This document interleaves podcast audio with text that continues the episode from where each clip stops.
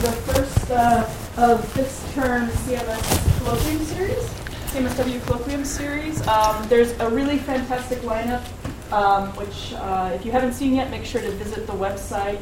Uh, every Thursday we're here from 5 to 7.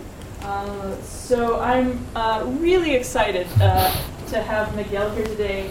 Um, Miguel is at the IT University in Copenhagen, where he's an associate professor. And so some of you may put the pieces together and realize that we're actually former colleagues. Miguel was there from the minute I got to Copenhagen. Mm-hmm. So uh, yep. I was really fortunate to get to know Miguel for a number of years now.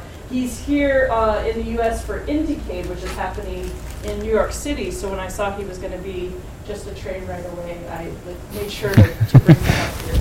He's a real groundbreaking scholar in our field and really covering terrain that we need more people to cover. And right now, he seems to be one of the only people doing it. So I want to give you a highlight of a couple of his books. Uh, the first book that he produced, it's with MIT Press, was called The Ethics of Computer Games, which was taking head on thinking about this issue of ethical playing games, what they can and can't do. Really groundbreaking work. And he's most recently published Beyond Choices, uh, the design of ethical gameplay. I think this is a series. Is William involved with this series? No, that's that's a different one. That's a different okay. one, yeah. So this one's also MIT Press, and thinking. I would say, I guess, from my looking at it, a lot more about sort of design yeah. and ethical gameplay. And I think again, the great thing about Miguel is this isn't. Uh, you know, his approach is not like GTA is bad. it's a much more sophisticated, nuanced, really interesting handling about thinking what kind of games and game play can, how they can work on us as ethical beings and how we can interact with them in these ways. So uh, he, uh, he's giving us a talk today, I think, from some work, new work he's, mm-hmm. he's polishing, uh, Play in the Age of Computing Machinery. I'm really interested to hear what he's up to, so welcome again. Thank you very much. Thanks. Thank you so much for the invitation. It's, a, it's an honor to be here. Um, um, yeah, it's it's. Um, has said everything there is to say about me, more or less. Um, what I'm going to be talking about today, it's, uh, it's a little bit of, of new work, and I'm going to test on you some ideas. Um, so please feel free on the Q&A time to say like you're totally wrong. What are you doing? It's insane. You you cannot read stuff. Um, because what I'm going to present today it's a, it's a reflection of the relation between this activity or this um, way of being in the world we call play which is ubiquitous and, and, very popular, and it's, it's I would say, at, at the center of our uh, culture, but we really don't know what it is. Um, or we, if we do know what it is, we never get sort of an agreement on, on, on what is it that we actually mean.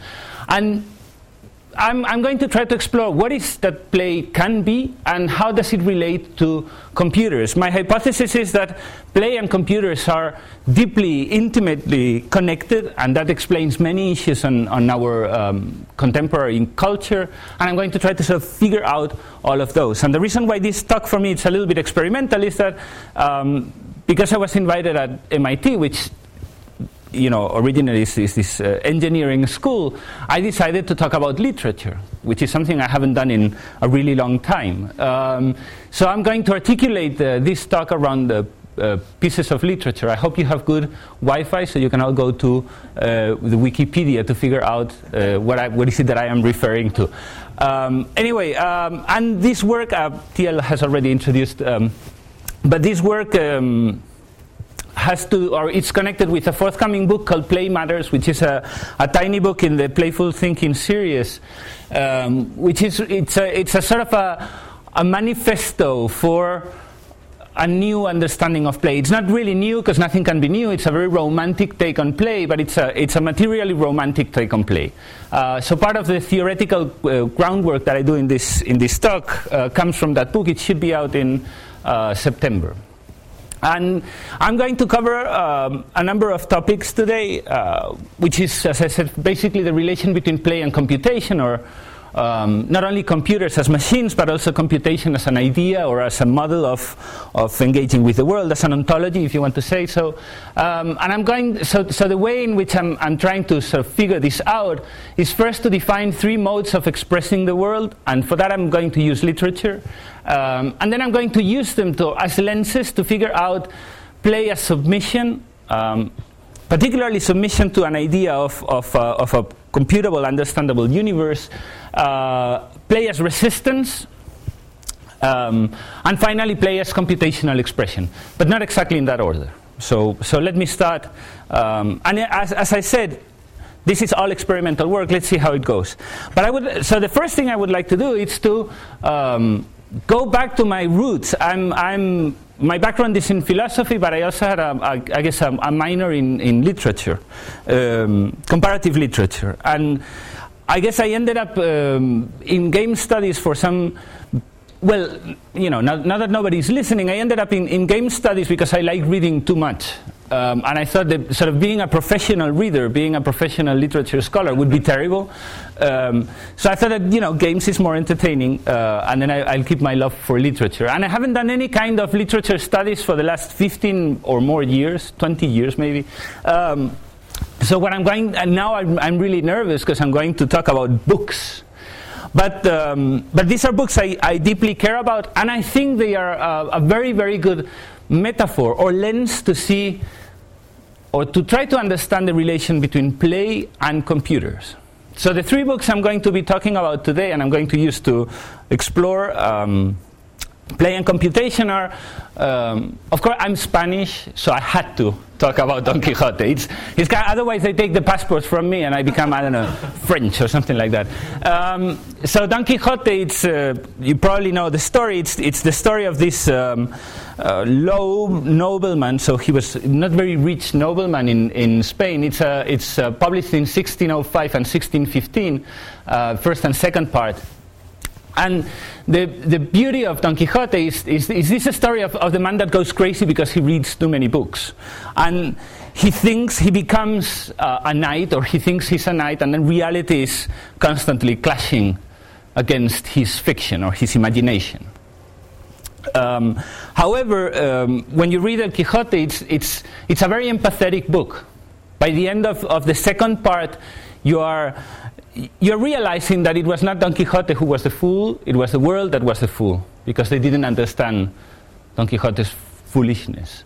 And the, and the tragedy, the reason why it's a, it's a comedy book that ends in tragedy is that um, he recovers his sanity in the last, the last pages of the book. The book literally ends with, this, with uh, Don Quixote's death, and, and, and by the end of the book, he recovers his sanity, and as a reader, you, you figure out it's, it's a sad ending, right? He, he, he should have died a fool that had created this beautiful world where windmills were giants. What a beautiful world he created. Um, Don Quixote will be the, the, the, sort of the metaphor for creative and, and resistive play based on a particular instance of the books. The second book I, I would like to um, talk about, which is one of my favorite books of all time, it's uh, The Life and Opinions of, of uh, Gentleman Tristram Shandy. I'm going to be talking specifically about the character of Toby Shandy, uh, which is uh, Tristram Shandy's uncle, and who was injured in a battle and, and is obsessed with the, his physical injuries in that battle. Um, and Toby Shandy, it's a, it's a, very, it's a very nice character that. Um, Laurence Sterne writes about him in a very, again, in a very empathetic way. But unlike Don Quixote, who's a, who's a sort of a, a, rebel and a creative um, fool that, that we feel pity because he loses his, his insanity at the end, uh, Toby Shandy is a pathetic character. He's, he's, a, he's a comedic pathetic character because his, his, his attempts to make sense of the, wor- of, of the world, they always break down. They never end up making sense. Um, and now this is going to be fairly interesting. I see if I can make the argument that Toby Shandy helps us explain gamification. Uh, there you go. Um, and the final book, but that's where I'm going to be starting from, is Ulysses, um, Joyce's masterpiece. And um, it is a, a, sort of a, you know, pretentious piece of work. But it is really, really interesting when we think about the, what, what actually uh, Joyce was trying to make, which is to, to create, to really create the reality of one day in one particular location, just using language as, as an engine. So instead of the reason why I, I, claim the reason, and probably others have, have claimed, I, I haven't done my, my proper literature research, uh, but the reason why Ulysses is, is, is um, another turn of the screw in the history of the novel is that instead of using language to, to, to, to show what the world was or what the world is, it uses language to create the world. A world that maybe already exists or not, but it, it injects reality in that world. It, it generates the world. It's a matter of, of generating it through language. I would claim that, um, well, Ulysses, or Ulysses explains uh, many things about the way we understand computers and about the way we understand um, computation and play in the world. So these are um, the three axes or the three lenses uh, through which I'm going to try to explain the relation between play and computers. And why is it that as soon as we uh, as soon as we have computers, we start playing with them. Because that's the other thing, right? I'm going to, I also want to, to, sort of, to give a historical overview of the relations between play and computation, because if you think about the history of computers, not, and I, of course I'm, I'm, I'm, pay, I'm, I'm playing a little trick here, right? So the history of computation goes back to, to uh, Babbage and, and uh, Lovelace, right? But but the history of computation, as I understand it here, is going to be the history of the machines that we use for computing, the history of, of computers. So, but computation just sounded better, right? Play and computation. So this is a, what's the relation between play and computer? So the interesting thing is that as soon as we have computers, we want to play with them, right? Um, if it wasn't for uh, World War II, we would probably had video games before. But the first time, as soon as we had a, a computer powerful enough to simulate physics in roughly real time, what did we do? We built a computer game for it. Because we think that this machine actually allows us to play with things. Of course, it allows us to, to do many other activities, but, but the reason why the computer is interesting, among other things, is that we can play with it. Already from the start, we are thinking that computers are interesting machines to play with, or to help us play with. They are kind of toys. Space War.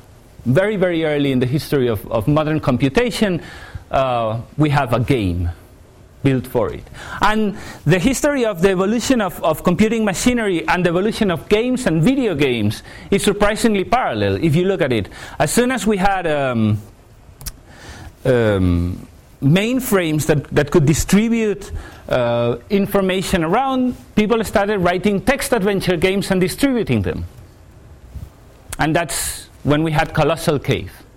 So we had network computers that could transfer data from one point to, a, uh, point to another and interfaces that allowed us to uh, write and respond. So what did people do with that? They built a text adventure.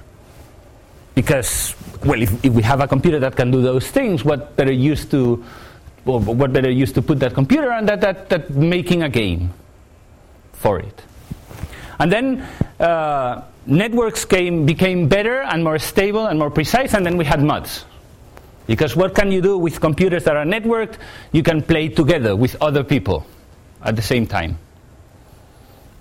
The history of play and computation always goes hand in hand. We develop technology for storing data in optical media large amounts of data in CDs, and we start developing technologies for fast and um, relatively affordable 3D rendering. And what do we have? Myst.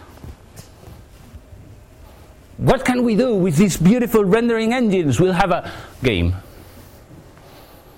And of course, what happens when networking becomes even more ubiquitous and much more, the, band, the, the, bandwidth extends or multiplies. What happens when, when we actually have that development in technology?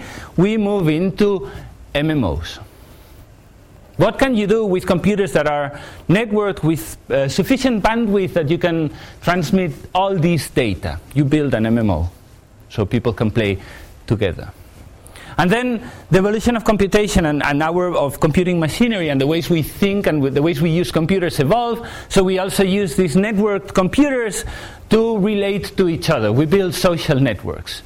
And as soon as we have social networks, we develop games for social networks. Because what's the point of Facebook if not playing games with your friends? Again, we have an evolution in computing machinery, we have an evolution in, in computer uses as well. We create games for that at the same time, almost. So, what's going on now? One of the things right now there's many things that are exciting and fascinating, but right now I would say we are living in, in, in an era of increased bandwidth. And what, are, what do we do with increased, even more increased bandwidth? We not only make games, but we broadcast us playing games. It's so meta, it's brilliant. Uh, so it's not only about using these machines to play games together, it's about performing games for other people. It's a spectatorship, it's it's sports, it's, it's showmanship, it's all those things. And again, this evolution in the ways we play with computers happens because computers evolve. Now, my, my argument is that the, the, evolution of computing machinery, the evolution of, of technology, and the, the uses of, of technology, it's always hand in hand with the evolution of play and the things we do to play. Um, uh, of course, I know that uh, things like Twitch TV are not new because anybody who has played um, multiplayer games in, in local area networks know that they are all about the, the sort of the showmanship, right? Um, the spectacle, the, the, showing others how good you are. But this changes the game because it allows us to uh, broadcast to the world. And the same to all the other previous examples. As soon as we have an innovation in technology, as soon as we have computers that can do something interesting, we play with them, we play through them. Computation and play are hand in hand historically. Um, so let's try to untangle what is this relation between play and computers. And, and now comes the part in which I'm very, very nervous because um, I'm at MIT and I'm going to tell you what computers can do. um, but you know, it's going to be a, a, rough simplification, but it's going to be also, and it's going to be very tendentious. I'm, I'm driving you towards where I want to take you. But let's think about computers as these very, very silly, dumb machines. Because that's what they are, right? They are silly, dumb machines. They, they, what we can do with them, it's beautiful, it's marvelous, but they, in themselves, they are fairly, fairly stupid. Um, so what is this that these machines, these stupid machines, what is it that they can do? So in essence, they can do four things. Um, they can perform calculations really fast and very precisely. Calculations that it would take humans a long time and it takes seconds or less uh, for a computer to perform. That's one thing that computers are really good at, that humans cannot do. And this is one of the things that we are benefiting from in terms of, of playing with them, because computers. Um, can run all the complicated mathematics of, of, of, complicated games in the background without us caring about um, how to do that, that calculation. So, computers are just calculating machines. They are calculating machines that are also excellent at storing and manipulating data. So, you can put lots of data on a computer and you can manipulate it. You, the ways you manipulate it, that's a different story. But the machine in itself, it's a calculator that can store and manipulate data. Again, speed is here, it's, it's one of the characteristics. It can do this very, very, very fast. It can also um, sense the world. Now, this is, of course, a, a relatively modern um, um, evolution, but it's, a, it's one that I would like to highlight because com- modern computers have the capacity of taking analog input and translating it into digital uh, data that they can calculate. A computer is not anymore uh, a dumb box, it's actually fairly aware of where it is and, and what, it, what, is, what, what kind of environment it is in right? It senses location, temperature, uh, it has a camera with which it can see, it has microphones, all of those things. So computers can also have a sense of the environment, a sense of the world. And finally, um, computers can network. We can build networks of computers, so we can take all these very, very fast calculators that can store lots of data and we can put them together in a network increasing their capacities. Now, my claim is that these four characteristics drive us to think in a very, very particular, world about, uh, particular way about reality, about the world, in what I will call um, the Ulysses paradigm. When we think about computers, we are thinking in similar ways as uh, Joyce did uh, through Ulysses with, with um, language. So when we think computationally about the world, We are thinking about turning the world into computable data that we can store and manage. We are thinking about a world that can be sensed, yes, but then translated into computable data. That's exactly the same thing that, the, the same reduction, ontological reduction that uh, Joyce wanted to do in Ulysses. He wanted to, or he used language pushing the limits of language, that's true, but he, he pushed the, limit, the limits of language to create a particular reality, the world of Dublin um, in 1916. Um, that's what we do with computers. If we want computers to actually help us live in the world, we need to let them create that world, or we need to create that world for them. They are ontologizing machines, if you want to put it that way. Like Ulysses or Ulysses is, an ontologizing lit, piece of literature that creates a world. Computers need to have a world created for them, but they also create a world. They create a world that is computable based on data, based on networks, and based on the translation of analog inputs into digital data. Now, interestingly enough, um, that's the same thing we do with play right? I'm, I'm going now to invoke uh, the magic circle. Oh, now I duck and cover because game scholars in the room are going to start throwing things at me, and it's great. Um, I'm, I'm, going to invoke the historical idea of the magic circle. Now, uh, what Huizinga was trying to say uh, in a generous read, reading of, of uh, Homo Ludens with the magic circle was that the purpose of play is always to create a sense of reality or a reality in itself. It builds the world. Now, the magic circle would be a formalized uh, structure that helps us see what play does, right? It's the stadium, the arena, uh, it's that location where we step into and then we play. Uh, but the idea behind the magic circle is not necessarily that of a space, but that of a creation. In fact, it's actually a co creation, right? When we play, we play together, we create this world to play. So here's an interesting analogy between Ulysses as a creator of realities, computers as a creator of realities, and play as a creator of realities. When we play, we do exactly the same as computers do with the world, and we do exactly the same as Joyce did with Ulysses. We generate a world in which some actions are relevant, some actions are irrelevant, that can, but these actions are meaningful within that context, computable, and they are also um, sort of uh, um, upheld by their own um, nature. So, so this idea of, of the reality of play, right? We, or, or the, the game that we all, all of us play together and we uphold all together by playing. So here's my, my first uh, connection. The Ulysses paradigm is the connection of computers as creators or, or ontological machines and play as an ontological activity, creators of worlds. What happens when we play games with computers? Well, many wrong things happen.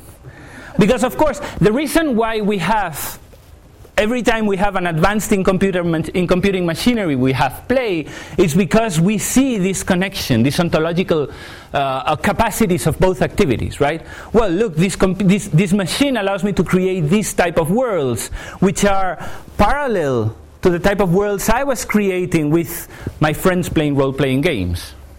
So let's, let's, let's let, let them overlap and see what happens. Now, the problem is when they overlap, what we have created is what I would call Huizingian games.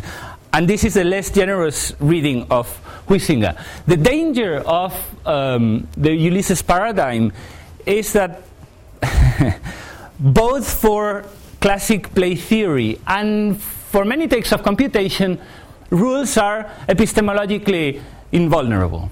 If you read Homo Ludens, um, Huizinga is always saying that you cannot change the rules and you cannot modify the rules, and the rules are truth. Anybody who modifies them, um, anybody who breaks the rules is out, out, outside of the game because it, it, of course, destroys this reality.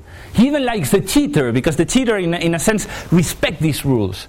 But, but the, the one that, that destroys the rules, it's, it's the destroyer of worlds. And it's a little bit the same with computers, right?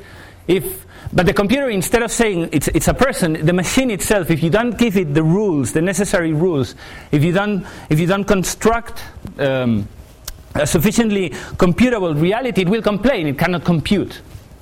You cannot process it. Um, it has the same epistemological invulnerability in both of them. Now, the danger is computers need to operate in that way because they are fairly dumb machines. But we are not fairly dumb machines.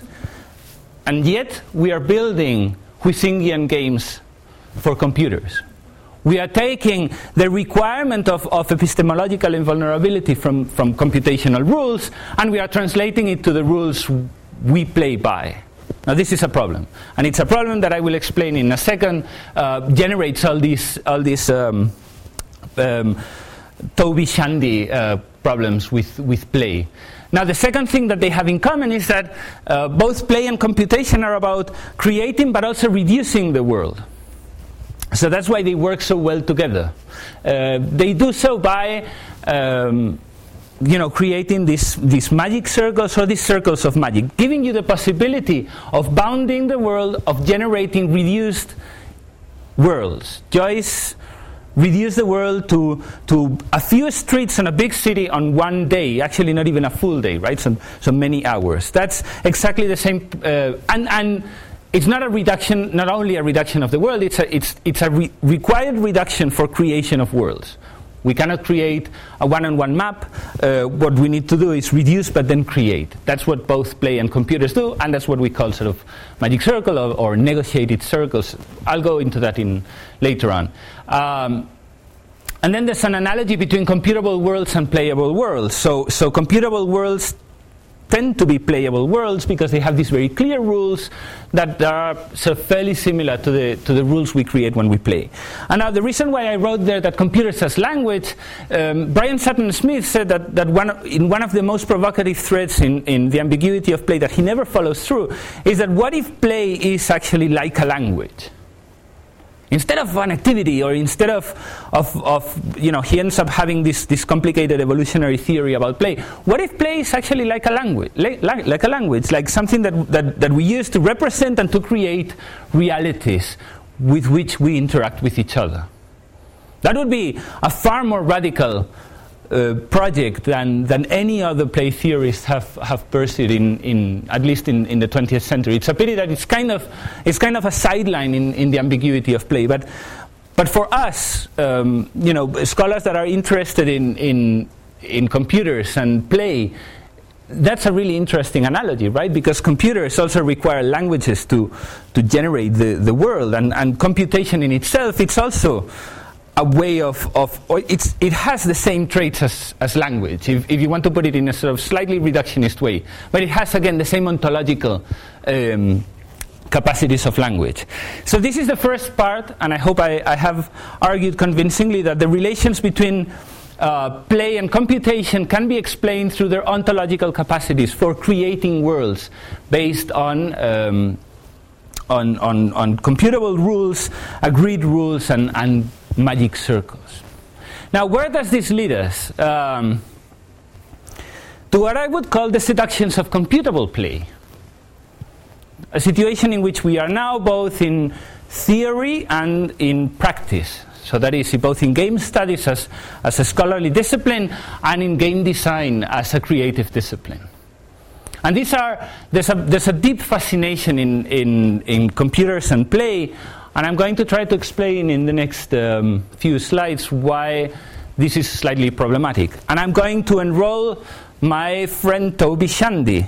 Why is it that I brought Toby Shandy here to explain the seductions of computable play? So, if you remember in the novel, Toby Shandy has been injured in his leg um, in the Battle of Namur, and, and he's obsessed with that injury, and he, it, it can never heal. So, what is it that he does? He builds, he's, he's constantly in the novel building a reproduction of the Battle of Namur. Because he claims that if he can build a reproduction of the battle, that it's as accurate and precise as, as possible. If, if, it actually, if he actually reproduces the battle, then he will understand the reasons of his injuries and then he will heal. Now, that to me rings a very, very powerful bet in, in, in ways in which we are thinking about play and computation um, in modern times. If we reduce the world to patterns that we can understand, then we can fix the world. Actionable patterns, simulational patterns. Um, so I will try to explain why computational play, it's a, or this, this seduction of, of computational play, this submission to compu- computational play as, as a sort of as a negative thing um, by using Toby Shandy's obsession, and I'm going to try to do it by specifying three particular seductions. Um, the first one is the first seduction, and this is extremely tempting, is to claim that the world is computable. That we can actually take any situation and turn it into uh, a collection of data that we can process and compute. This is what Toby Shandy is doing, right? He's taking a complex situation, the battle in which, in which he, has, he was injured, and he is trying to make it computable, trying to reproduce it in discrete units so he can figure out exactly the reasons of his injury. And for doing that, we cannot but say that computation then should not have any kind of social, political, or ethical implications. Right? If we want the world to be computable, we cannot bring in all those kinds of messes. Because those things, the social constructions of reality, the political constructions of reality, our morality and how we engage with the world, they, they are often at odds with computation. We don't know the reasons uh, behind the battle. Um, we, don't, we really don't know anything about the Battle of Namur except that he was injured. And exactly that's why it can be computed. And that's also perhaps why he cannot heal. Um, so the first deduction is if we think that the world can be computable, then this computation will actually overcome or, or be able to ignore all these messes, all these non-computable, not easily translatable into, into computational thinking um, characteristics of the world, and therefore we, can, we will be able to build models that will always react with predictability. We will be able to reproduce the world um, in a predictable way. This is the seduction number one. Because computers are so good at storing, calculating, and producing data that it's, you know, the clear and uncontroversial outcome of a particular modeling of data, then anything that can be modeled will actually um, will actually be, uh, respond to to that logic. Um, anything that can be modeled will be will become by itself predictable. If we only build this model of the battle precisely enough, we will heal our wounds. We are Toby Shandys these days. And then, if this is the seduction of computation, what is the seduction of play? Well, what we do when we play is we reduce the world to repeatable patterns. Because that's what we basically play with, right? We, we take mechanics or, or activities and then we, we engage in them, and, and that's how uh, we play. We just engage with repeatable patterns that have always clear goals and clear behaviors and clear rewards. This, the world of, of this type of play, it's always extremely clear because it's um, very, very close to computation. Again, I'm talking about here on, on, the Ulysses paradigm, where there's a very close connection between what we do with play and what we do with, with computers. And this type of play, it's always engaging. So the, se- the second seduction is play is a way of reducing the world so it becomes engaging and exciting. The world in itself is extremely dull and boring and complicated, but if only we play it, if only we reduce it to these patterns that are uh, patterns of engagement, patterns of compulsion, patterns of, of, of pleasure, um, then we will engage with the world in different ways, and then we will play with the world.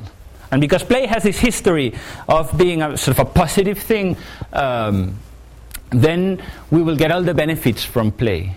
So Toby Shandy was not really playing in a classic and conventional sense, but we would say that he was, he was building a simulation. He was being very playful with the world instead of, instead of you know, going to a psychologist because there were no psychologists. He was just building a simulation of the world. He was playing with the world in order to try to, to solve his injuries. So there we have it. Computers seduce us because they can turn all this mess of reality into computable, clear, clean data, a world of, of, of clear boundaries. And that world of clear boundaries can be made engaging and exciting if we play with it. Which leads me to the third and perhaps most dangerous seduction, which is if we can solve problems by computation and if we are always engaged when we play, then computational play should be an agent of change, right? What would, I, what, what would have happened with the Arab Spring if it wasn't for, you know, Twitter and Facebook, which are in themselves fairly playful social networks? And of course, this is an extended notion of play, right? Um, but better, what would happen if we, instead of work, we could play? Earn our promotions as badges. Um, explore explore all these the, all this sort of grittiness of learning new things by getting rewards and points. Um, what is what if we actually could, you know, play through these computationally created worlds, and by acting in that way of, of, or by playing in that way, we would change the world, right? So, the third seduction turns the idea of a computational world, couples it with the notion of play, and claims that because of the increased engagement and creative capacities of play um, through these computational machines, the world changes. Now, my question here is, and it's a, it, you know, I know what I'm going to answer is, what is this play? What are we thinking about when we think about this, this reduction to models, this reduction to patterns, computational, computable patterns of computable, calculated engagement? Um, there's, a, there's a Brazilian um, critical theorist, um, Paulo Freire, who wrote about the banking model of education. He basically he was he was claiming that the problem with education is not teachers and it's not students is the is the whole model behind it in which we go to classrooms where there's a teacher who act, acts as a bank. The teacher has all the knowledge and the student it's it's um, submissive to that teacher but goes to that teacher and extracts from the teacher the required knowledge the teacher is the bank, and we go to the teacher to extract knowledge. The teacher as an authority. The game as an authority. The computer as an authority. We are, I would say, talking about, about a, ma- a banking model of play. When we have this, this computational play, this, this, this extreme overlap between a computational world and, a, and, and play that adapts to it, what we are doing is submitting ourselves to materiality. We are not really playing.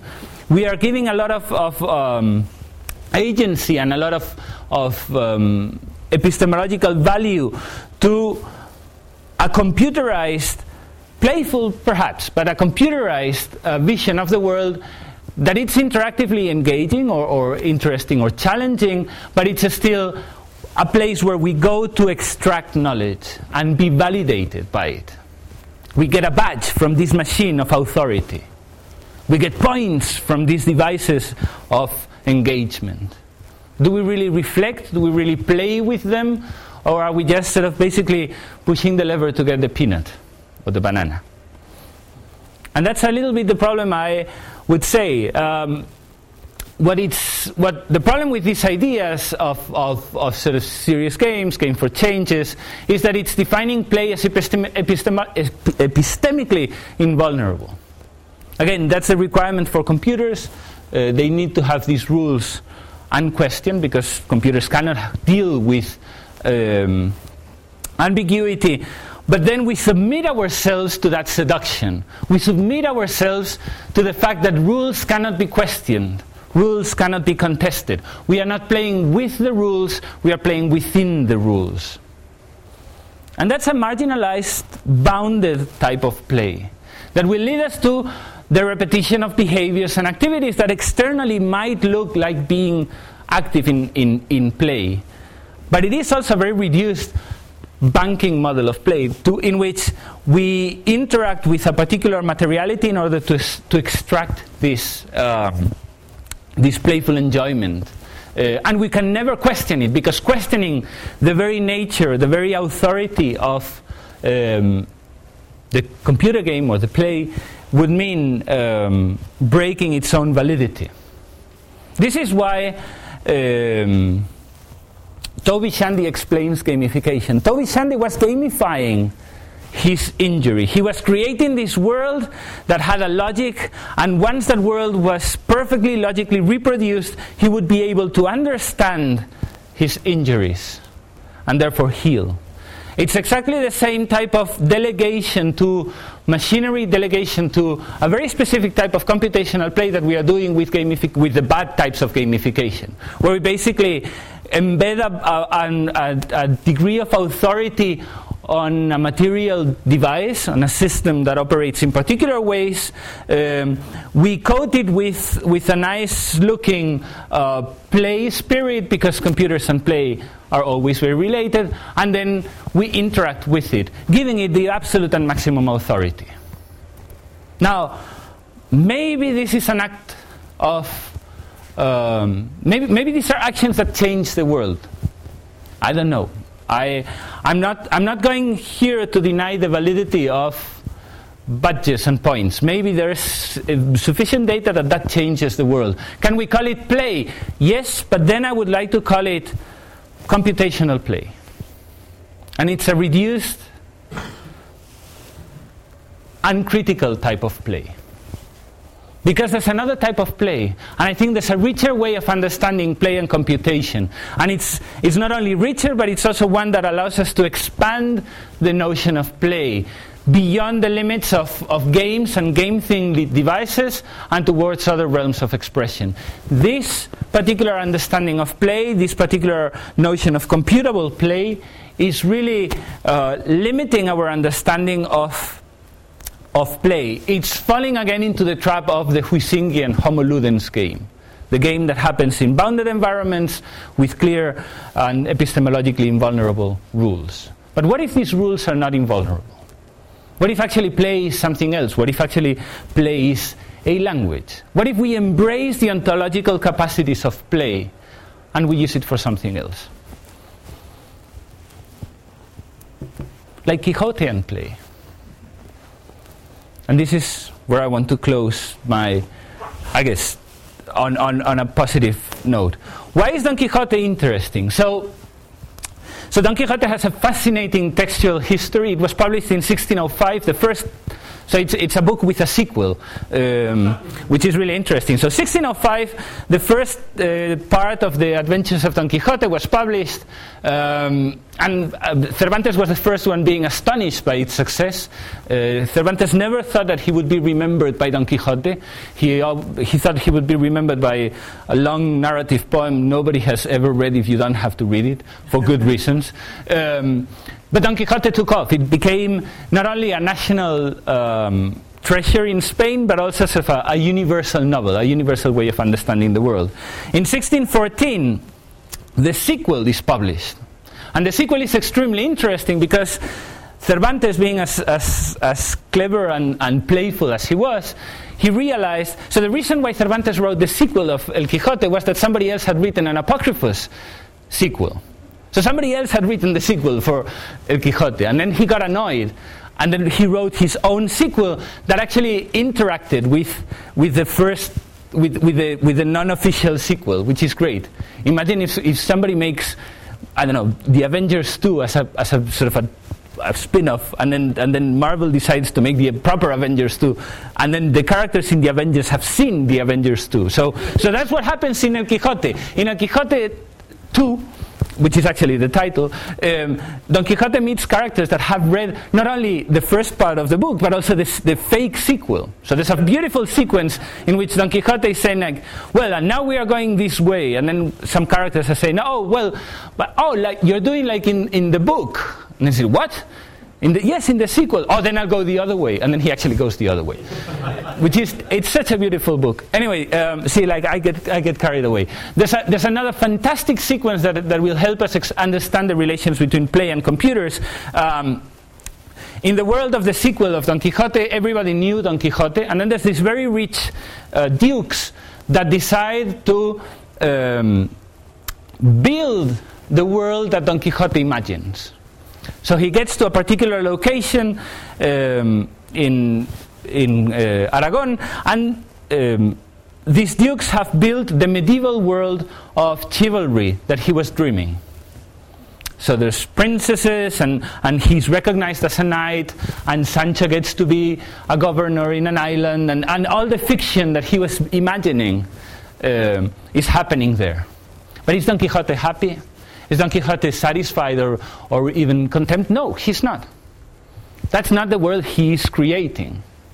Somebody else is, is putting words in his own madness.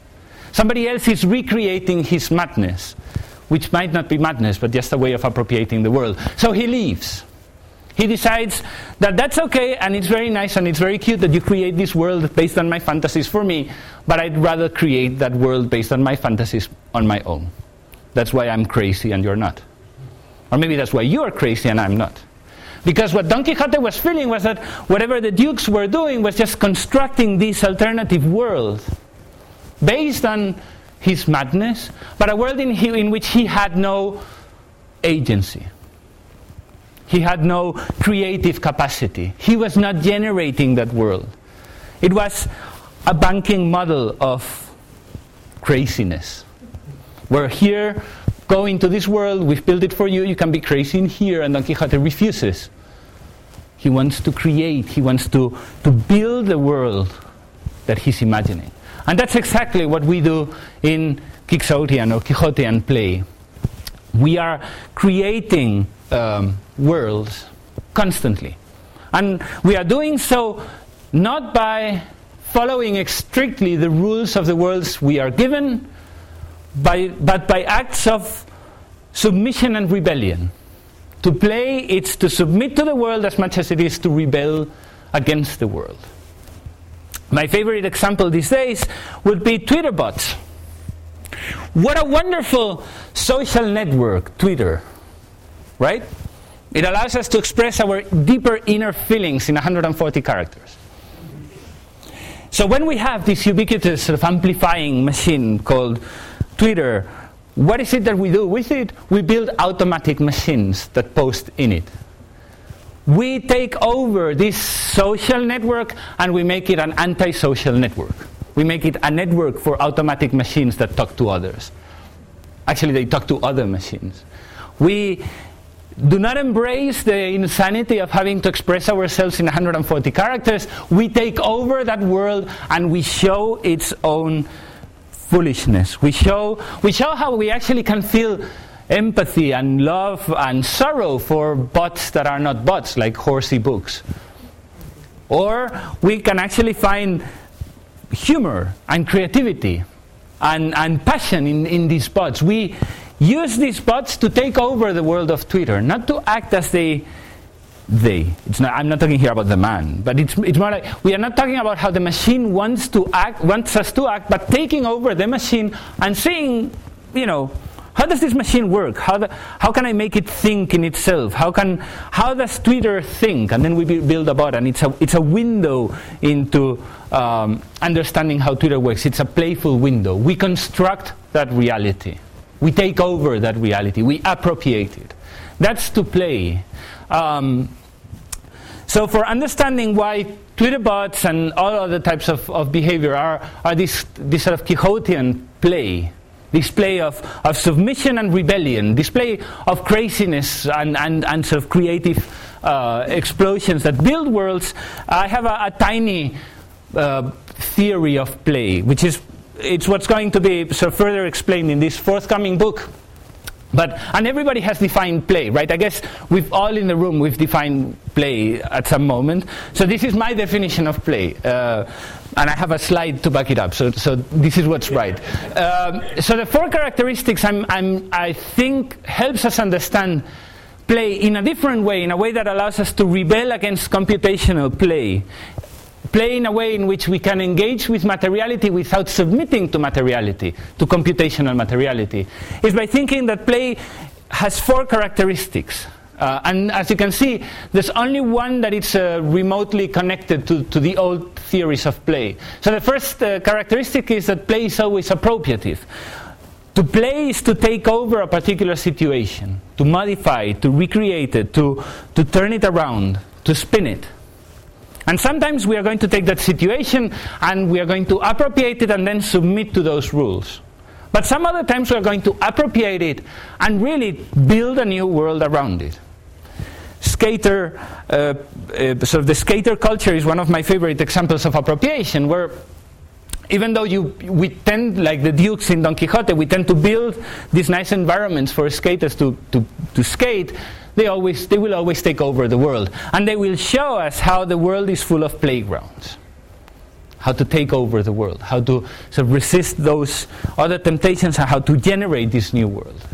So play is always appropriative. The second is play is always expressive, or sort of more subtly, uh, more, subtly put, play is always um, uh, it has this generative ontological capacity of, of creating exp- uh, worlds through expression. It's a little bit like, like, well, it's not a little bit, it is language.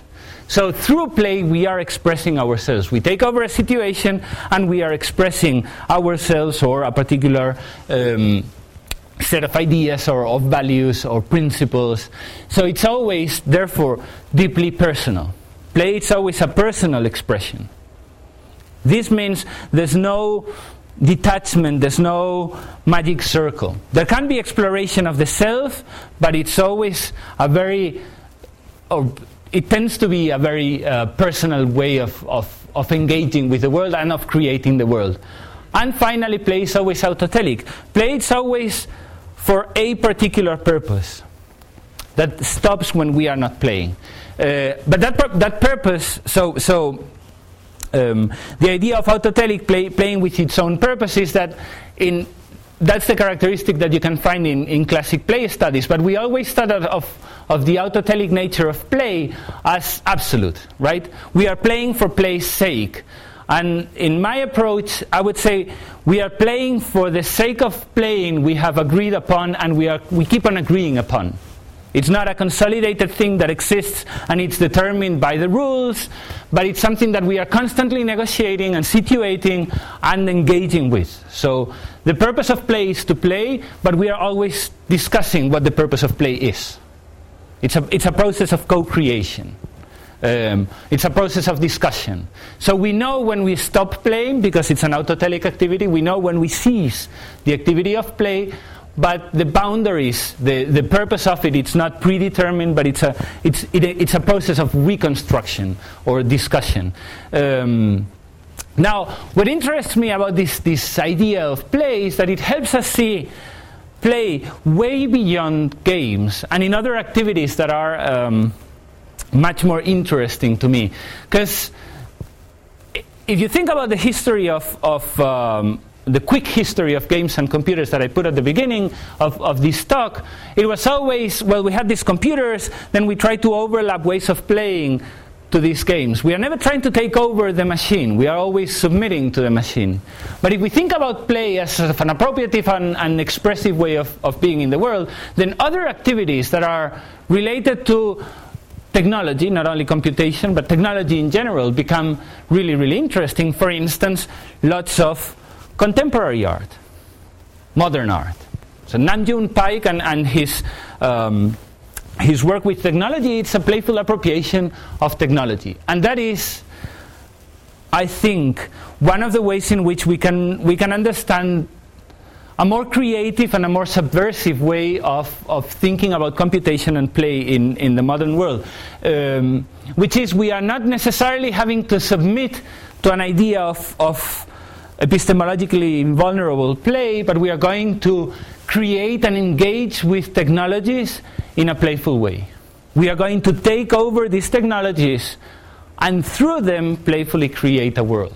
Not based on the characteristics of the technology, not based on the characteristics of the, of the devices, but based on the characteristics of play. So instead of ca- deriving the ontological capacities of, or, or instead of, of, of, taking the ontological capacities of, of machineries or, or computers and building play for them, it would be using play as a way, way of creating the world sustained or supported by computers.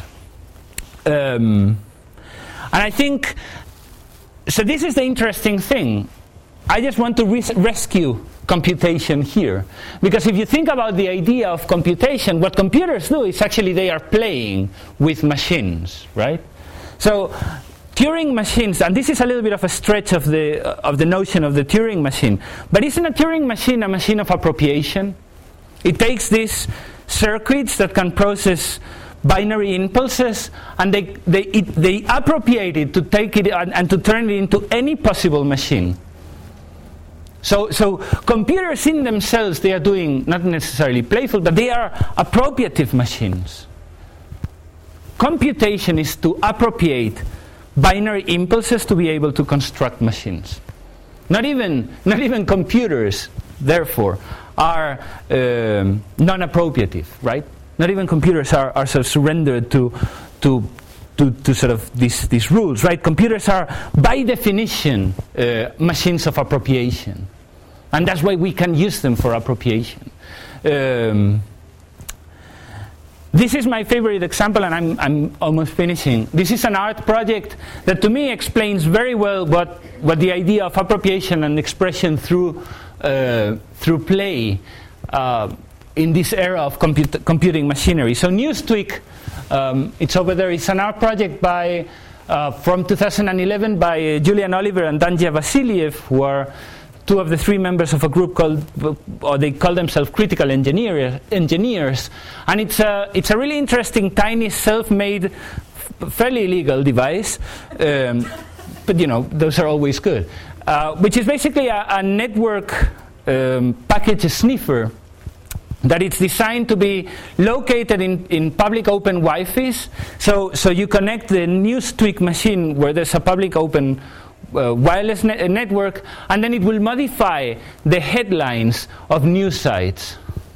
So if if you go to a Starbucks where there's a Newstweak device installed, um, and you go to say the BBC or the CNN web web page, the headlines will be modified. You will not be able to read the proper headlines. Isn't, isn't this exactly what computers should be doing playfully? Right? We are relying our, our trust in, in these networks of computers that, that will process the world for us. Um, and we are trusting them that they are true. And then, then comes this machine that shows us any, any network, any computer can be appropriated, and haha, it's for fun. We are making fun of you. Don't trust them. It's a, it's a strong political and it's a strong aesthetical message. And it's a very, very deeply playful one. They take over, they appropriate the very notion of computation, the very notion of, of, of this epistem- epistemic invulnerability, and they turn it around. They play with the computer, but not against the computer, right? They require deep technical knowledge to perform this, this hack they require the collaboration of the machine, but not the submission to the machine. It's, it's both an exploration of our own submissions to uh, networks and the truth of networks, but also it's an exploration of what computers can do when we actually play with them, when we actually turn them around, when we don't see them as, as objects of consumption, but as objects of production. And that's what play does. It allows us to see computation as production and not just consumption. So, what is my claim? So, my claim is fairly simple at this stage. I would say that in our world, in our modern world, play is probably the dominant way of being in the world. It's, an, it's a mode of being in the world that right now it's fairly dominant. We, or at least we have this kind of um, positive idea about play. We like that things are playful. We like that things look like games. We have a high, we have on a high uh, pedestal the idea of play. We we really want our so, uh, our culture and our society to be playful. Um, and um, if this is true, which I think it is, and if we can claim that perhaps we should see play as, as the way in which we dominantly engage with the world, then we should also see computation in itself as play, right? As, as a way of, of modifying or, or understanding the world. Um, but we should see so there's, a, there's this theory or there's this fantastic knowledge, uh, concept in, in a, a, philosophical discipline I work with called information ethics, called the re-ontologization of reality. And, and the claim is that um, information technologies re-ontologize the world. They have taken an analog world and they, they, they have re-ontologized it so it becomes a digital world. And the information ethicist argument is that it's computers that have done that. Now, that's the part in which I disagree. Or maybe I want to disagree. I want to be polemic and push an agenda. I think we can think about play as a re-ontologizing activity. That's what we do when we play. It's a way of taking over the world and make sense of it. It's a way of, of, of putting all these really deeply complex assemblages of, of people and technologies and situations and, and the glue that puts all these assemblages together, the, the thread that keeps them together is the will of play. The will of play as an appropriation, as expression, and as negotiated autotelic uh, activity. So that's my claim that in the era of computing machinery, we need to think about play as the way of constructing these computational realities, not based on what computers can do, but what play playful computers can do. Or, as I would claim, what we need is to live on the era of Quixotean computation.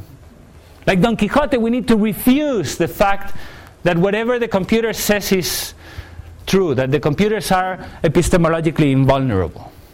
Even if they are, let's try to find where they crack. Let's play with them. Because that's what we've been doing before computers all the time. We are building these complex assemblages. So let us all be a little bit crazy. Let us all be a little bit like Don Quixote. And whenever the pleasures and the seductions of computational play are driving us, let's resist a little bit and say that this is our madness and not some kind of imposed madness. We want to be crazy. We don't want to be told that we are crazy. Thank you.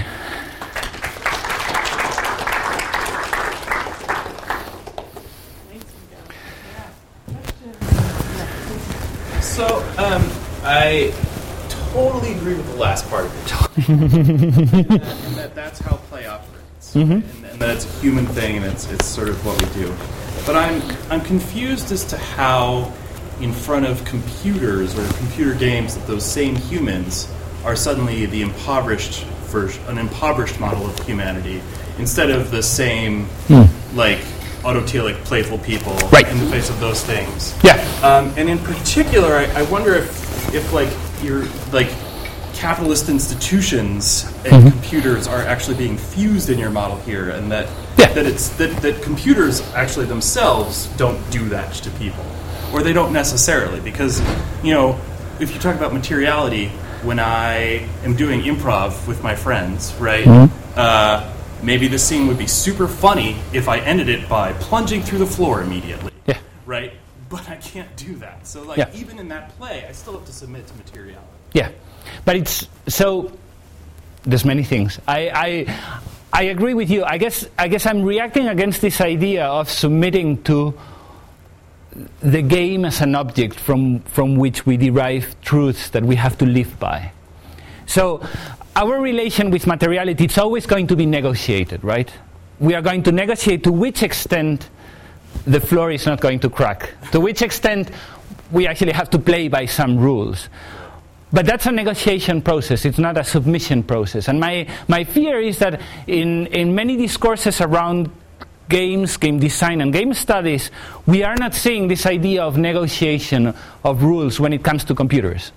They are because of the computation of their computational nature, they, we cannot discuss it. They are epistemologically invulnerable, and therefore there is no negotiation. We, we need to play by those rules. What we can do is streamline that behavior so we are actually never facing the, the necessity, the alleged necessity of negotiating. And that's why I would say HCI is so obsessed with, with these kind of seamless interactions. And casual games are so focused on, on creating core loops of, of compulsive play. Because if you are engaged in this compulsive play, you're never going to be willing to negotiate. Why am I doing this thing? Which is what we typically do when we, when we play games. So, so, so play is always negotiating with materiality. And, and the realities of materiality play a huge role in the autotelic nature of, of play, in the way we, we define what the purpose of, of this activity is and where, where is it taking it and, and so on. But it's, it should be made aware and made present rather than, than hide it into as a,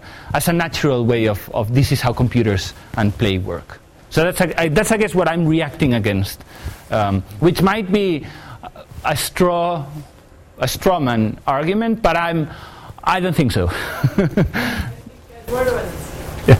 Um, yes, I have a lot of really contradictory thoughts right now, so so do I. So now we are two. Uh, but I couldn't help but think while you were dropping all the literature references while in. Um, Jorge Luis Borges has this story, um, Menard, the author of the Quixote, um, where there's this dude yeah. who wants to rewrite the Quixote um, and actually, he doesn't want to remake it, he wants to rewrite it. So yeah. he ends up figuring that in order to rewrite the Quixote, you have to live like Cervantes and mm-hmm. to the countryside. So he basically becomes Cervantes yeah. in order to write exactly the same book as Cervantes wrote at yeah. this time. Um, why, the reason I'm bringing this up is, you know, when thinking about quixotic play, Quixotean play, um, isn't that just a form of play that is similarly governed by just the same rules as Pierre Menard had to discover to rewrite the Quixote. Like, isn't ah. isn't trading the banking model of play for a model of Quixotean play just trading a small box for a slightly larger box, um, but celebrating the fact that we are free from the smaller box? It could well be. Um, I don't think so, because the uh, Pierre Menard's so the short the short story it's a story about interpretation. So so the, the core of the of the short story is how you know, the original Cervantes text was so poor and so realistic, but Pierre Menard's has, has this extra layer of richness to it because it's actually written by somebody who, who became Cervantes uh, 300 years afterwards, right? Um, so it's not even tra- it's not trading. So the interesting thing is that I would say it's not trading a box for a, a, tiny box for a bigger box. It's actually doing this act of appropriation in the most extreme, radical, artistic way. It's it's taking the original text and and reshaping it and reappropriating it for a different interpretation. So it's not seeing El Quixote as a work of authority is seeing it as a work that can be reread and recreated, literally recreated. Uh, and given new meaning by the act of, of becoming Cervantes. So I would say that even in the even in, in, in, in your very good read of of the problem with Quixotean play. We are still being appropriative. Uh, a Pierre Menard type of Quixotean play, it's still being appropriative, creative, and not following the model of, a model of authority, because it's reappropriating the authority, authoritative Quixotean text and rereading it, the same as we reappropriate a particular technology, a particular device, or a particular situation, and rereading it through play. So, uh, Scott, well, I really like to talk. I really sort of agree with the, where you're going. I'm interested to see where it all goes. I want to try a different way of framing it, though. Mm-hmm. You tend to just talk about play broadly. Yeah. And I think that maybe because the work that I'm trying to do is trying to, I'm thinking that maybe there are, have always been different forms of play. Yeah. And that one of them is contesting. I, we enter into a game. Yeah. A game is always reductive. Yeah. We're always submissive. It has its affordances. It has its virtues. And what's happened is that with through computers, um, suddenly games have been elevated above other forms of play. Yeah. But there's nothing wrong with games as a, as a, and there's nothing wrong with their reductiveness. It's just that we need to be mindful and begin to again privilege the other forms of play that are not contesting, that are more about creating. Um, Yeah. So, and, and so that it, it, it doesn't sort of suggest that there's a, a negative end state in games. They're Right. just, they, they just deserve to be sort of more bounded. Yeah, I, it's, it's absolutely true, and that's why I, uh, I'm, I'm, I'm such a fanboy of Sutton Smith, because he actually talks about rhetorics of play.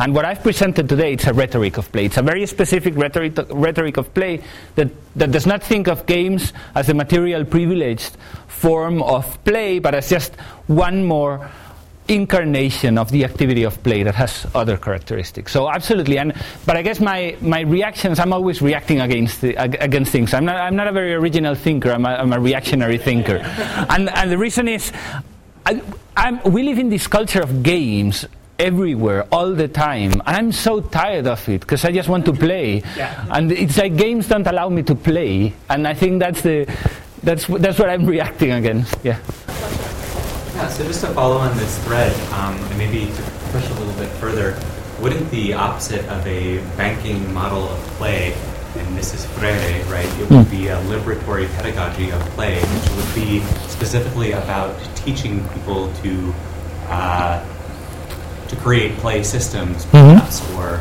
so. In other words, it wouldn't be. It's not about uh, the game designer taking a different approach, or the play, uh, the creator of the play system taking a different approach to the system they designed. It would be about an ongoing uh, praxis of liberatory play. Yeah. Um, and that's it's that's exactly the type of play I'm very interested and very invested in, which is. Uh, but that it, to me, it's a. It, I mean, I mean I'm, I'm both interested in the critical theory aspect of it, but on a personal side, I grew up with role-playing games rather than computer games, and in role-playing games, the act of negotiation is it's crucial for this libertarian approach. When, when you're playing role-playing games, there's always a human side to it, where you're discussing and negotiating and setting the boundaries. It's much more Freudian than, than computer games.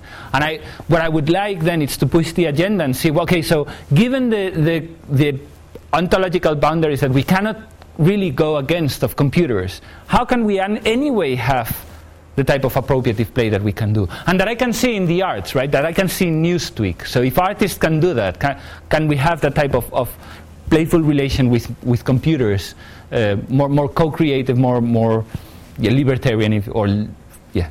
Well, I would argue that No. Newsjack would be a more appropriate model than Newstweek. So Newsjack is a modification of Hackasaurus that allows anyone to remix the front page of any Yeah. news site and then share it across social networks. Whereas Newstweek is something where so the designer of the Newstweek system is exposing the reader or the viewer to a critique uh, Right, yes. the hegemonic news system, Yeah. whereas Newsjack is inviting people to yeah it's a it's a much more it's the other yeah i agree with you on that on that account i like i like what i like is the subvertive dark play aspect of Newstweek where you don't really need to know that the Newstweek device is installed for, for you to so that's the but that's because i have an interest in, in dark play or non-consensual play which is a different thing Yeah, so this actually follows very much along that the lines that you were just going. Is that when I see you talk about uh, Newstweek as an example of Quixotean play, my brain goes to computer viruses and like computer viruses as play. What, do how do you feel about that? Because they have a different sort of intent, but they seem to enact similar sorts of appropriations of the system. Yes, there's uh, there's a lot of work I still need to do about this these boundary areas of appropriation. Um, and I've, I've had several interesting discussions, not about computer virus, but botnets, um, with one of the makers of Newstweek, where we, where we were basically arguing that botnets are, are play devices of a dark kind. Um, but they, they, it's again, it's a type of play that we are not very used to. It's a different rhetoric of play. It's dark play where mm, not everybody who is being appropriated, not everybody who is being played is agreeing to it, but it's a really, but some, some people are playing or at least appropriating the world. My problem with that is that we've always considered play to be a sort of a, a relatively positive, generative uh, um, way of being in the world or, or ontology. We create worlds with it. And computer viruses and botnets are essentially dis- destructive machines. And part of me wants to go against the idea of creativity and, and that kind of positive idea of play. But on the other hand, in the Western world, that idea is so deeply rooted because it's, it's an inheritance we take from Kant and Schiller that we've, we've, we haven't discussed. And I, I really don't know where the alternative would be, right? Where, where, where could I root a, a, proper sort of theory of play that allows for, for the massive destruction and the absolute negativity of computer viruses? Because Newstweek is not absolutely negative it's only partially negative, right? Um, while a computer virus effectively destroys your world. There's very, very interesting examples in fringe games that are exploring very, very destructive uh, behaviors. Uh, but they do so still with the Kantian idea that, well, this is, this is still a positive thing in the end, and there will be some element of catharsis, or, or it's separate and productive, and so on. So, but it's, I, I really like the vocabulary to, to figure out how to how to incorporate what I intuitively think it's play um, of the darkest kind, like computer viruses, within this theory. So, but it's a very good question.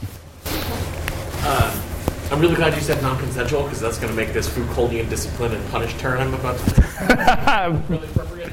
Yes. Um, also, this has a lot of setup, so just ride this with me. That's all I ask. Yes. So, um, I want to bring up Saints Row 4. Mm everyone's groaning behind me now. But if you don't know anything about this this series, it's generally kind of a, a bounded open world mm-hmm. game, right? And in four, you play a character. You you are playing a character who is then playing themselves in a VR simulation of a city that was from the previous game. It's very meta, right? And the whole focus of what you're doing in four is to destabilize this simulation you're in, right? You're attempting to break the VR world by playing within its rules, but playing with its rules, mm-hmm. right? Um, its rules are that it acts primarily like the real world, but you have superpowers, so you can pick up a car with your mind and then you know chuck people off a bridge, whatever. and every time you break the rules of the simulation using the simulation's rules, the simulation gets weaker and weaker and weaker. And I thought it was an interesting metaphor for kind of the things that you're talking about. On the other hand, as an actual real world human being playing that game, I'm literally submitting to yep. the machine to not submit to the machine to submit to the machine. Yeah. Right? Like this is very at this point. And but to me there's great pleasure in that, right? Mm-hmm. I am actually getting a great deal of meaning making mm-hmm. out of that submission. Yeah. And I and I kind of balk at this tendency to look at because I feel like we're using the word play to get away from the word game, mm-hmm. which everyone hates now. Right? Like everyone don't stand games anymore. So we're going to talk about play, which isn't games for reals. Even though we don't really know, as you said, what play is. Mm-hmm. Yet I, uh, I, I, but I get something out of that submission, right? And can you talk about where, what space there is in this model, this rhetoric of play mm-hmm. you're talking about? What space there is for play that is not necessarily transgressive, mm-hmm. because I feel that's really privileged right now. Yes. That like, oh yeah, we're playing with things, which is basically a metaphor for fuck the rules. But I don't want fuck the rules, right? I'm okay with the rules. The rules let me be this awesome superpowered badass, right? Mm-hmm. And engaging that is meaningful for me, and I get something out of this meaning creation process, even though it's a submission to the machine, yeah. right? So I just, but I feel like there's potential there to still, to still for Quixotean play that is not necessarily always already transgressive yeah. as opposed to submissive. Yeah. So I'm wondering if you could talk about if there's space for that in this rhetoric that you were just describing. I, uh, you're, you're right on the money, and I think I hope in, in the book I've opened a little bit or a lot of space for that's the pleasure of submission, because submitting to the rules or acknowledging that, that a game has rules from which we extract, extract pleasure does not go against this idea of, of players' appropriation and, and the autotelic negotiation. Because we are negotiating what, what kind of submission we are going to engage with. We are, we are going to negotiate, well, I'm not going to break the rules as long as I derive this particular expressive, emotional, mental pleasure from it. so submission is, and, and the extreme of submission is, I would say, and having TL here, I'm going to, it's competitive play. Right, competitive play is, is the, it's the deepest submission to rules you can imagine, to the pleasure of rules. Because, so, so when I play, I don't play super high competitive, uh, but I play fairly high competitive FIFA. And the pleasure of playing that game in, in that high level is the pleasure of submission. It's the pleasure that at some moment I'm so good at reading the rules, I'm so much better than the other player at reading the rules, at performing in this, in this game, that I derive an, an, a really, really deep pleasure, physical pleasure, from, from that submission from, from not playing around, but playing by the rules and just being better than the others. Um, so, so I think it's the negotiation of submission that often I think it was missing, and in my rhetoric of, of play, hopefully I have, I have opened that yes, submission is pleasurable as long as it's determined within that autotelic discussion, right? Of the, that the purpose of play is negotiated to be the pleasure of submission to the rules. That's how I would. Uh, Tweet that right now, quick. that whole thing you just said, because I don't want to lose it. I'm sure it's been Yeah, yeah, between the recording and the live. it's it's being recorded, yeah. so yeah, Thank you. yeah, yeah. Thanks for the question. I have one. I'm raising my hand for myself. and Go back. So um, I, I really love this exploration. It's something, as you know, I've rankled Mm. a lot when trying to understand rules and computation. Um, but I'm noticing you do not use a word that I lean on a lot in my own, it, like the esports book, where I'm trying to think through this, and it's culture Yeah. and com- computers as or as not cultural actors. hmm Ah. there are moments I could imagine maybe you could have used the word, but you don't. So I'm kind of curious. I think I, I think I haven't used it in the presentation, but I it's and probably I. Okay, so this is terrible. I probably haven't used it in the book as either. No, but I, I, I, I think there's a. I'm, I'm not against the use of, of the, the culture of computation. Is, is that where, where you're. so that part of the difficulty or part of our confusion is when we and I, I really like this idea that we kind of do this overlay that actually doesn't work. Mhm. Um, and so for me, it's about you know, again with with with rules, is computers actually can't be cultural actors. Right. Yeah. I, and this is tricky because they, of course, have cultural import and they shape culture, but they are not interpretive cultural actors. Right. And Yeah. Once you realize that, it's like, of course, you're not going to get the kind of sophistication you like. Yeah. So, but but, you, But no, no, I'm- shied away from that. Yes, and I, I actually don't know why, but it's just no. Probably it's because, for me, as I said at the beginning, it's fairly obvious that computers are dumb machines. That they are, they are fairly, they, they are fairly uncomplicated devices. Can I, can I make another Yeah. hypothesis? I do wonder if it's because your model of play is much more individualistic than mine is. probably, yeah, probably. I. Yeah, That's a that, no, but that's a very good. And I would That's probably. it's a cultural act even when you play alone. Yeah, I, I, I wouldn't I wouldn't disagree with that, but probably my rhetoric of play is much more individualistic. Okay. Surprisingly enough, because I come from sort of more collectivist cultures, right? So I should I should think about oh, they, they- like they, exactly, but but it's yeah, no, but it's true, yeah, yeah. Can I jump in? Uh, I think I saw Jason. Um, It's about this though. Can okay. I? Yeah. but then we should make sure to get you too, because he hasn't asked. So my question actually would be for both of you. Ah. Uh, can computers be social actors to the extent that we empower them to be social actors?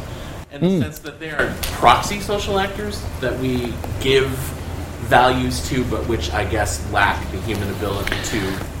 This is the Laturi move. So they Yeah. are, they are social actors, but I guess prob- part of what I, I wrangle with, and I'm not a theory person, so I want to let to do the hard labor.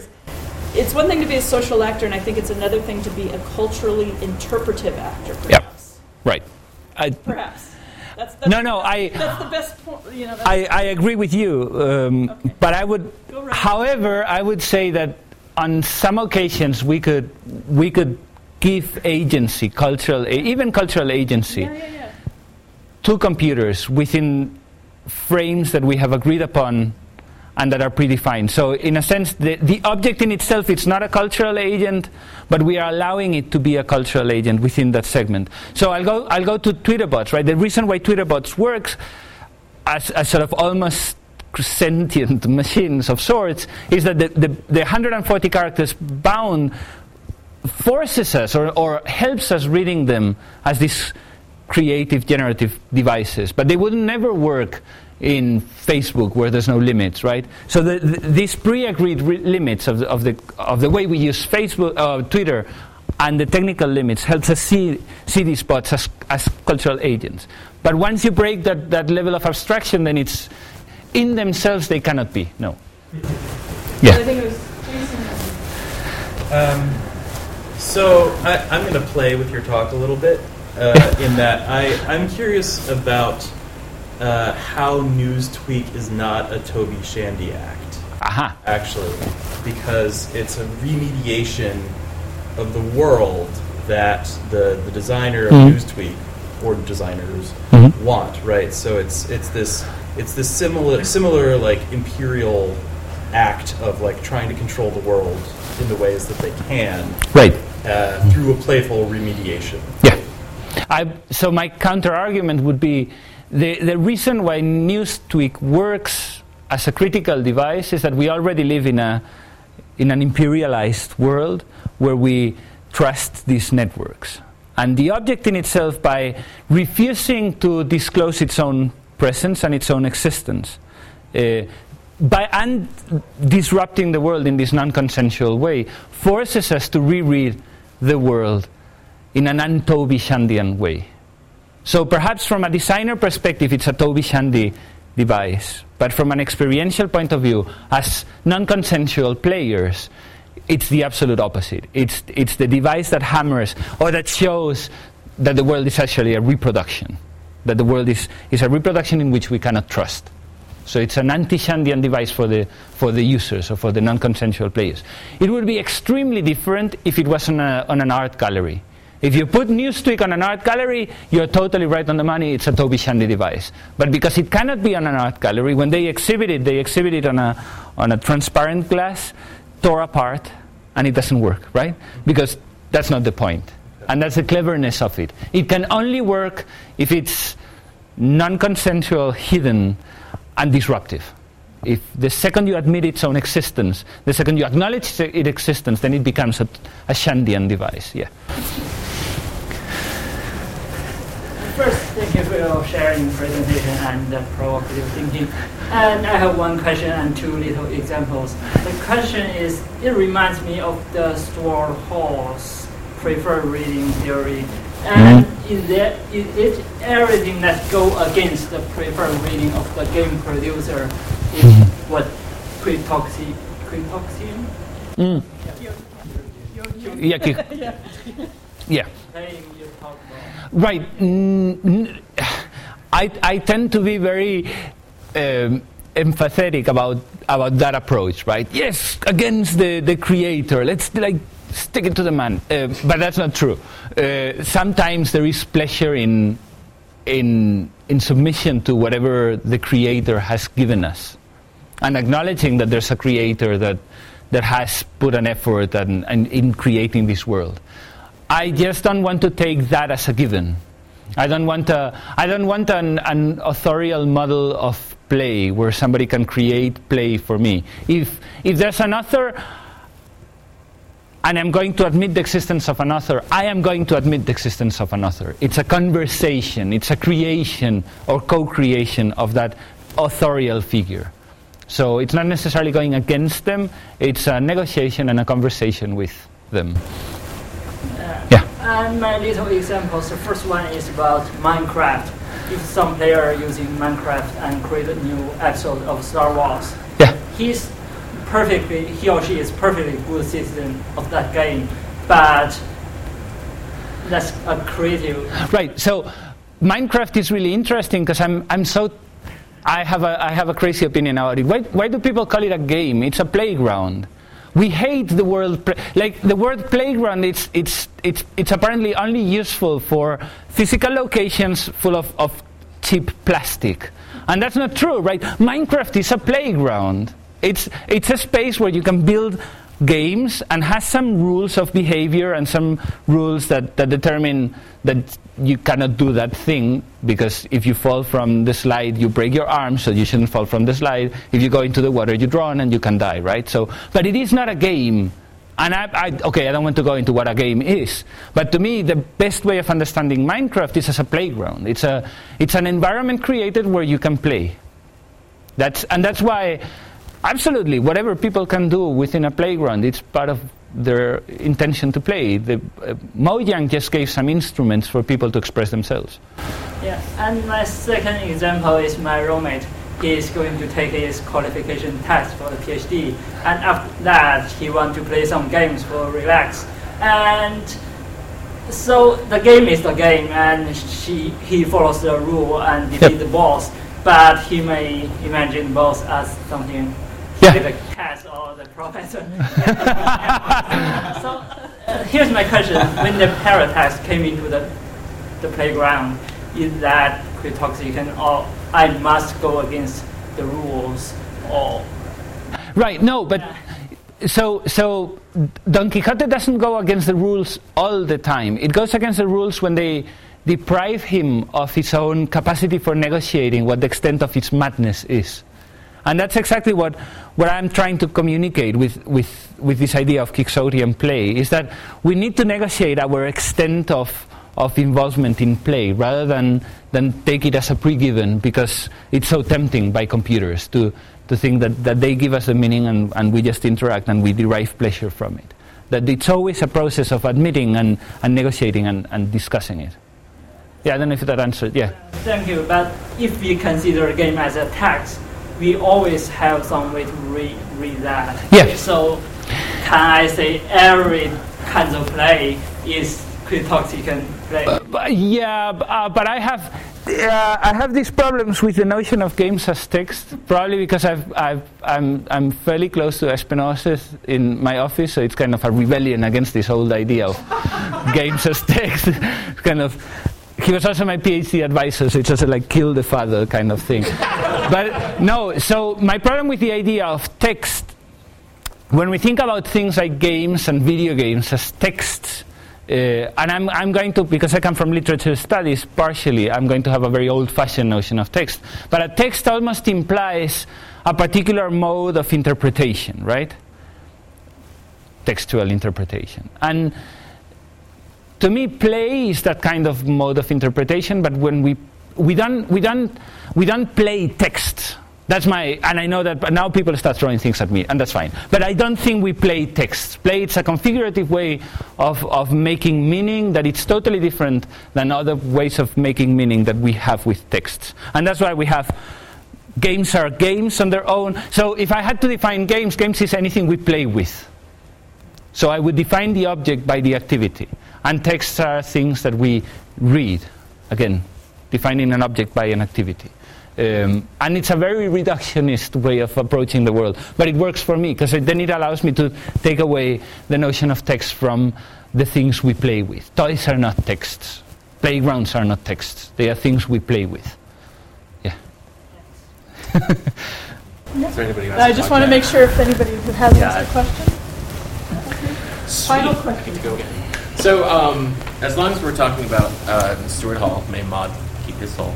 Um, well, I was thinking about something I read recently. Uh, somebody using him in terms of fan work, and especially critiquing the idea that fan fiction and fan created work that adheres to rather than fights an established canon, right, is automatically um, a dominant code reading and not a resistant reading. Yeah. Like the, the put forth the idea that you can have something that buys into existing canon but is still a resistant or negotiated reading because it's playing with you know different aspects of that canon and it it made me think about kind of the the effective or the ephemeral dimension of play Mhm. right And that um, I can't remember if it's Huizinga or Caillois that says that play is inherently non-productive Yeah, both, Right. both say yeah. uh, and I'm wondering what you think about that in terms of like uh, in, in, they mean productive in terms of nothing quantifiably comes out of it. Yeah. Right. Which I think the whole room would probably agree is nonsense. But you know, It- it- it, just about I'm, I'm wondering about kind of the the I got something out of this for five minutes, and that but that experience is ephemeral, and it being gone is fine, right. right? As opposed to kind of this. Um, and I have a healthy degree of skepticism on the games for change front, right? Like the idea that it has to be some sort of long term, definite, uh, even non material Yeah. uh, thing for for trans for not transgressive, but for to negotiated play to have happened. Yeah, I, I, I, I share your. I mean, I think I share everybody's concern with with the notion of um, non-productive play. It's one of these ideas that it's.